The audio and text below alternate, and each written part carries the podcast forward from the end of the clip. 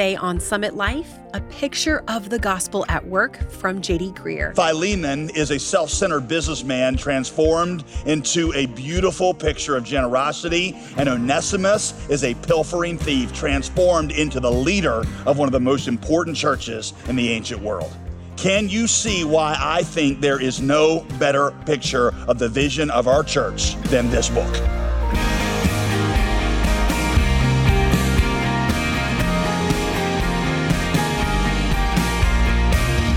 Welcome to Summit Life with pastor and author JD Greear. I'm your host, Molly Vidovich.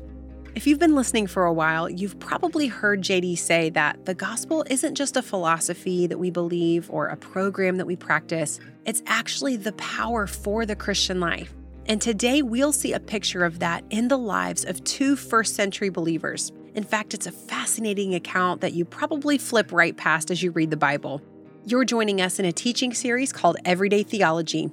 To hear previous messages in this study or learn more about our scripture memory cards, go to jdgreear.com. But for now, let's get started. Pastor JD titled this message From Ruthless to Generous and Enslaved to Empowered. Today, we are going to briefly look at a New Testament book that I think captures the heart of our vision. It is the book of Philemon in your Bible. So if you have a Bible, I want you to take it out and begin to open it to Philemon. The book comes right after the book of Titus. So if you have been here the last few weeks and have gotten good at finding Titus, it's the very next page.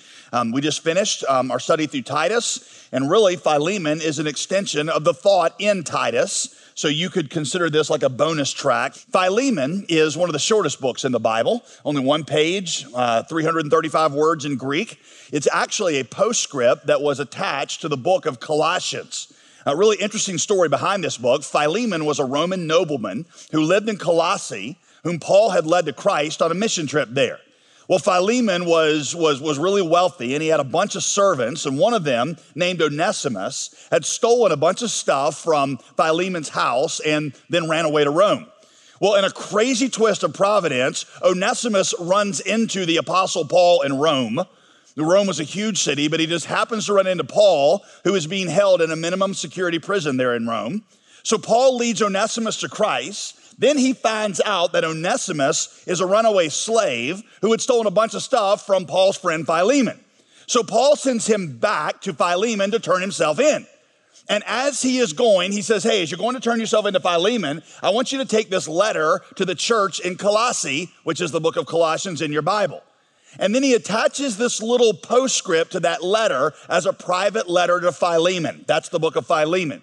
And so this is what Paul says in a private letter to Philemon, verse 6 is where we'll pick up. Paul says, I'm praying that you, Philemon, will put into action the generosity that comes from your faith as you understand and experience all the good things that we have in Christ. Accordingly, though I am bold enough in Christ to command you to do what is required, Yet for love's sake, I prefer to appeal to you. So I, Paul, an old man now, and now a prisoner also for Christ Jesus, I appeal to you for my child, Onesimus, whose father I became in my imprisonment. He led him to Christ, that's what he means. Formerly, he was useless to you, but now he is indeed useful. There is a play on words happening in Greek because Onesimus in Greek literally means useful. Onesimus as a thief had become useless. Now, Paul says he's living up to his name, useful, but he's not just useful to you, he's also useful to me. More than just his previous usefulness as a servant in your house, Philemon, God has a role for him in his kingdom. He's gone way beyond his previous usefulness. God has chosen him to be an instrument of blessing. Verse 12, I am sending him back to you and sending my very heart when I do so.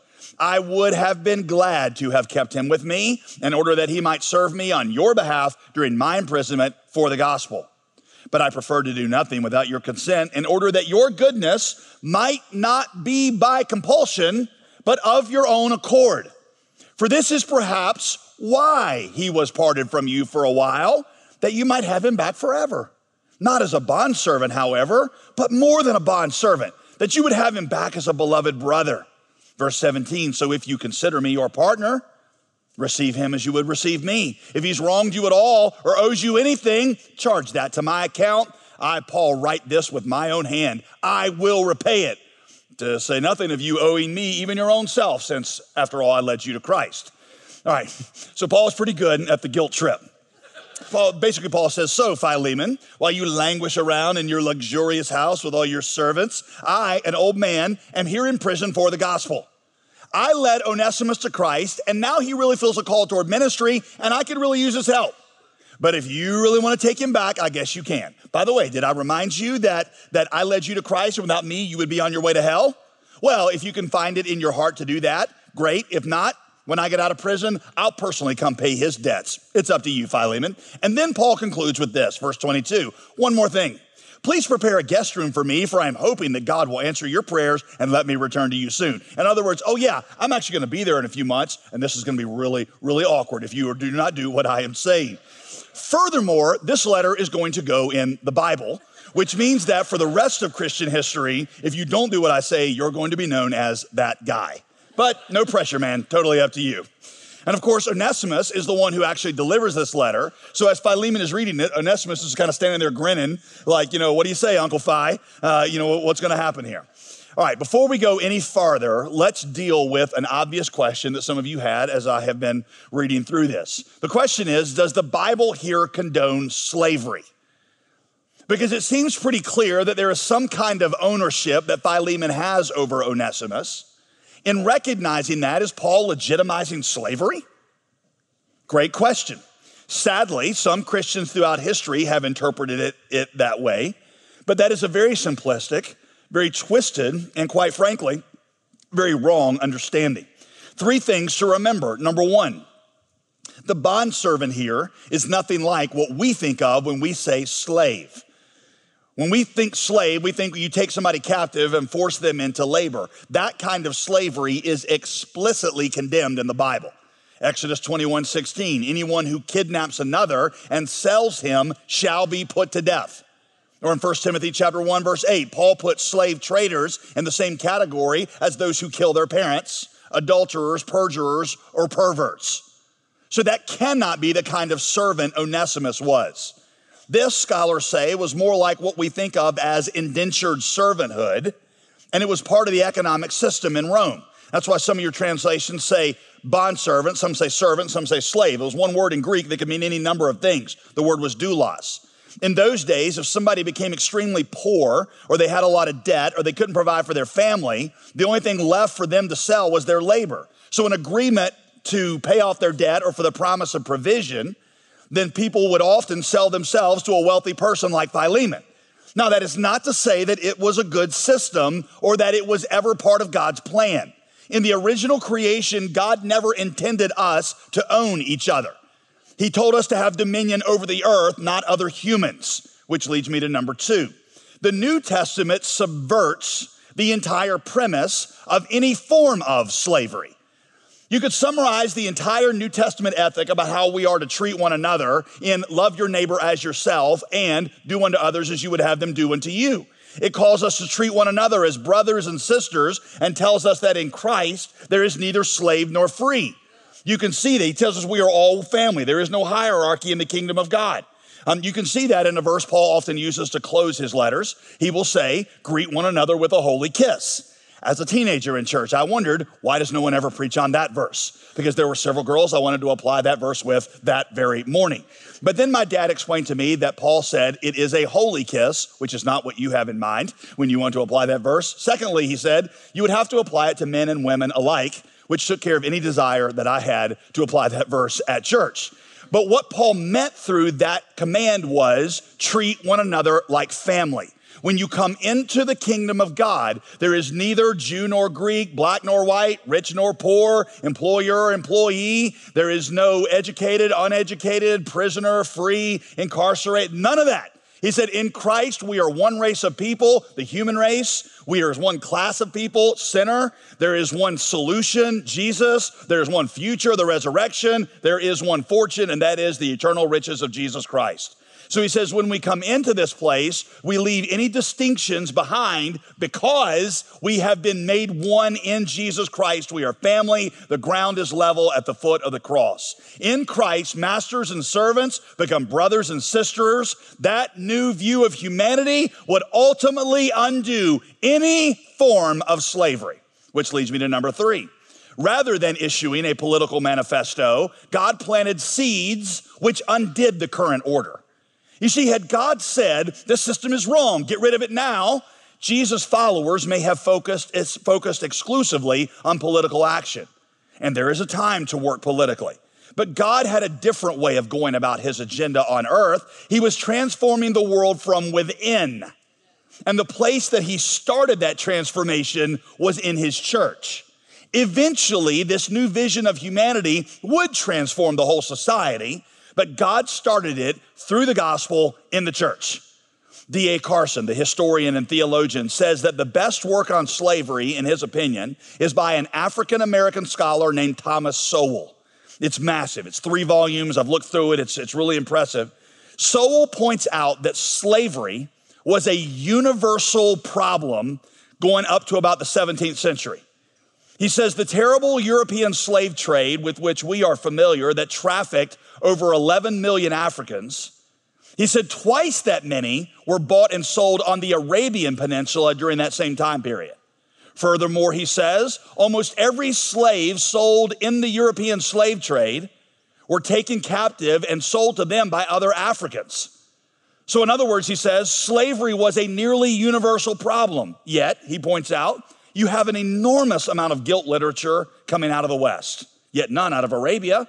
And all the efforts to stop slavery came from the West. Why, he asked. If slavery was universal, what stopped it in the West? His answer, he said, undeniably, it was the Great Awakening. It was the preaching of men like John Wesley and the reforms of Christian statesmen like William Wilberforce. The gospel planted seeds that ultimately undid the broken systems of the world from within. Yes, Christians have been hypocritical about that at various times throughout history. But the point was, when people began to awake to what the gospel actually taught, it undid the entire world system from within. That's what Paul is doing here in Philemon. This is Summit Life with Pastor JD Greear. We'll get right back to today's teaching in just a moment, but first, let me remind you about our latest resource for our Summit Life listeners. You might be wondering why we chose scripture memory cards this month as our gift to you. There's many reasons, but first of all, memorizing scripture allows us to share with unbelievers better. We are urged in 1 Peter 3:15 to always be ready to give a defense for our hope in Christ. We should memorize scripture so we can walk unbelievers through the salvation message and help them understand their sin and need for a Savior. Speaking God's words instead of our own will give us confidence in sharing. So, we've created a pack of 52 memory verse cards to help on this assignment. Make 2023 the year you truly hide God's word in your heart. Support Summit Life today by giving us a call at 866 335 5220 or you can give online at jdgreear.com. Now let's get back to the final few minutes of today's message on Summit Life.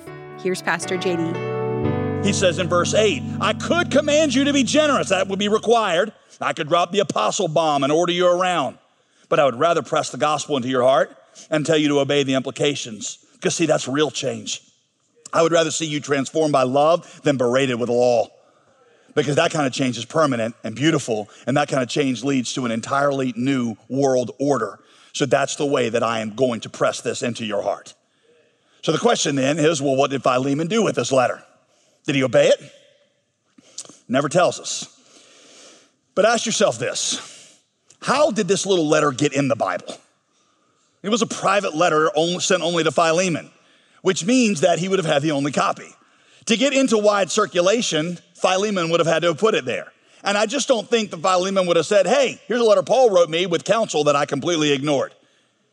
He gave it into circulation because he heeded it for himself, forgave Onesimus of his debts, and released him, even though it came at great personal cost to himself. He then circulated the letter as a picture of the new world order that the gospel would create in the churches. And here is where it gets even more interesting to me. A few decades later, a church leader named Ignatius refers to an elderly bishop of Ephesus, which was one of the leading churches in the ancient world, named Onesimus, which scholars say would have been a very uncommon name among people in leadership positions in that day. So many scholars, based on the timing and the context of Ignatius's reference, believe that to be the Onesimus of Philemon. So, what you see in the book of Philemon is a beautiful picture of the gospel and a perfect picture of the mission of this and really any church. Philemon is a self centered businessman transformed into a beautiful picture of generosity, and Onesimus is a pilfering thief transformed into the leader of one of the most important churches in the ancient world. Can you see why I think there is no better picture of the vision of our church than this book? Write this down if you're taking notes. Letter A. We as a church want to see Philemons become radically generous participants in the mission of God.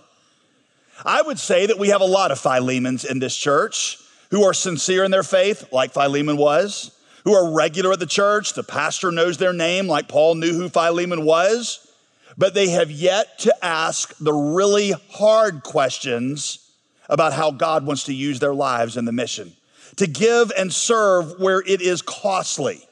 It's not that they are evil just that life for them has been about building their kingdom, and so they use people like Philemon used Onesimus. It's not that it's illegal, it's just self focused. God wants you to become a person who is characterized by grace and generosity, where you don't just ask, What do I have to give? You start to ask, How can I best leverage my life for the kingdom of God? What do I have that is useful for God's kingdom and not just useful in mine? I presented to you something called the generosity ladder. On it, we try to chart how people grow in generosity throughout their lives. The idea is that God has called us to grow more and more in Christ likeness. That discipleship is not just about meeting some minimum requirement like the tithe that you just check off and are done with. You learn to say to God, God, it's all yours. God, everything I have is yours. You poured out everything for me. Where would I be without you? You didn't tithe your blood for me. You poured out everything. So, God, I don't want to just be faithful with the 10%, I want to be faithful with all of it. You see, that was always my mistake. I was like, God, here's your 10%. Boom, checked it off, paid my tax to God. Now I can just do whatever I want. And God said, Nope, I didn't tithe my blood for you. I own it all. So the question of the believer is, God, how do I leverage? What do I have that's useful? What resource do I have? What, what talent do I have? What time do I have that is useful in your kingdom? because I want my life, like Philemon, to be a response, not just of the minimum requirement. I want it to be poured out to the measure that Jesus poured his out for me. There's a couple in our church in their mid 30s with young kids, about my kids' age, that felt led by the Lord to grow their generosity year by year for as long as they can sustain it by 5% per year. Beginning of 2013, they were giving away 12%. In 2013, they achieved 20%. In 2014, they tried to get to 25%, but ended up at 22%. So I asked them, How high are you going to go? They said, Well, if we can get our business to the right place, we'd like to one day give 100% of our annual income into the kingdom of God.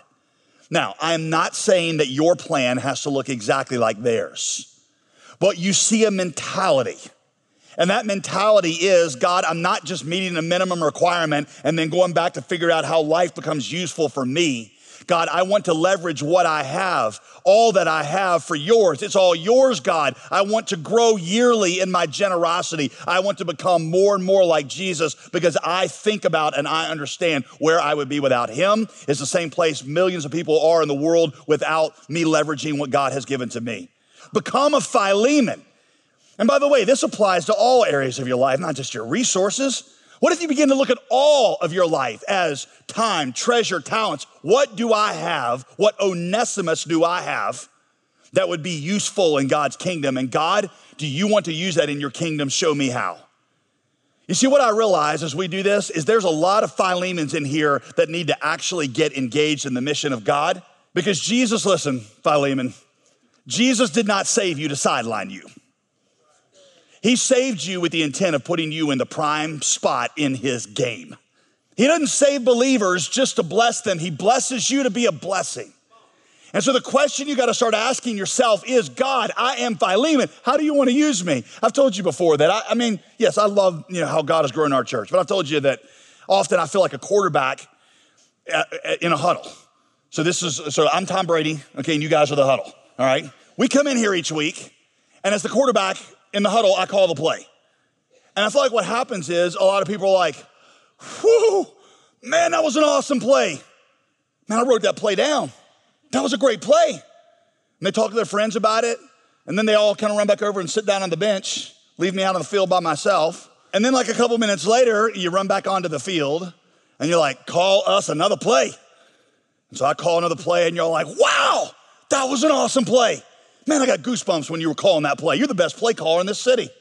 I never heard somebody call a play like you. I'm gonna podcast that play throughout the week. I'm gonna listen to it again and again, and back you go over and sit on the bench. And this is what we do week by week. And at some point, I wanna say, the point is not me calling the play, the point is you running the play.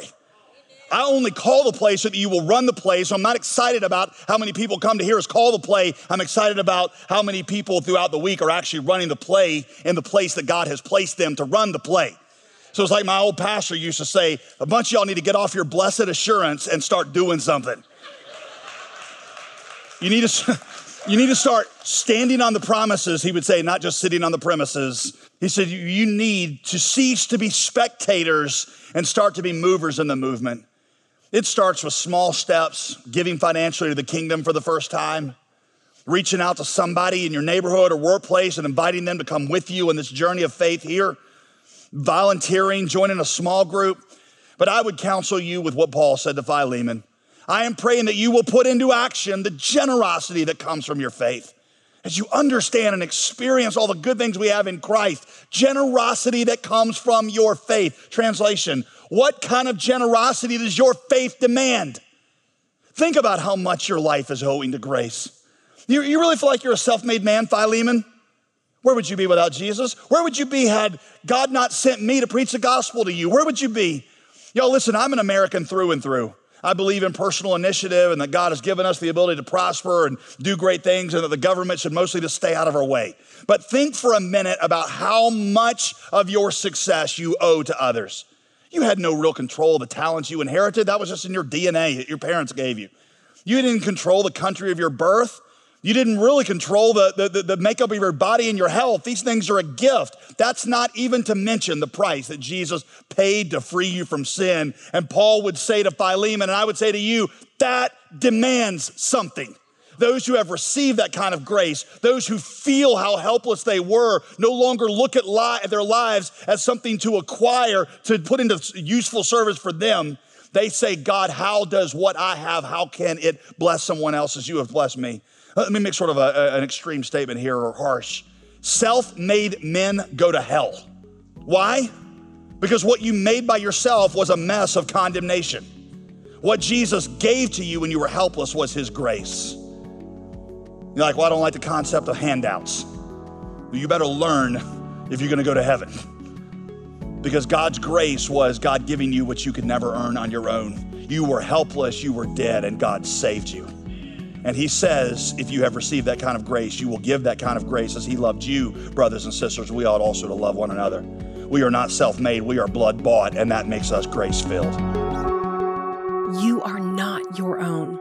You were bought with a price a powerful reminder from Pastor JD Greear on Summit Life. There are only a few more days to get our latest resource I shared about earlier. It's a handy set of 52 scripture memory cards. If you want to carry God's promises in your heart, these new Summit Life memory verse cards make it easy and convenient to memorize scripture. It's a whole new set of verses for 2023 that we're committing to our hearts and minds. It takes friends like you partnering with us to make Summit Life possible so that more people can hear gospel centered Bible teaching on the radio, TV, and web. Will you join that mission today, either with a one time gift or as a committed monthly gospel partner? The suggested donation is $35 or more. Call 866 335 5220, or you can give online at jdgreear.com. And if you aren't signed up for our email list yet, be sure to do that today. It is the best way to stay up to date with Pastor JD's latest blog posts and to make sure that you never miss a new resource or series. It's quick and easy to sign up at jdgreear.com. I'm Molly Vidovich, inviting you to join us next week for the conclusion of this series. Have a wonderful weekend of worship, and we'll see you again soon, right here on Summit Life with JD Greear.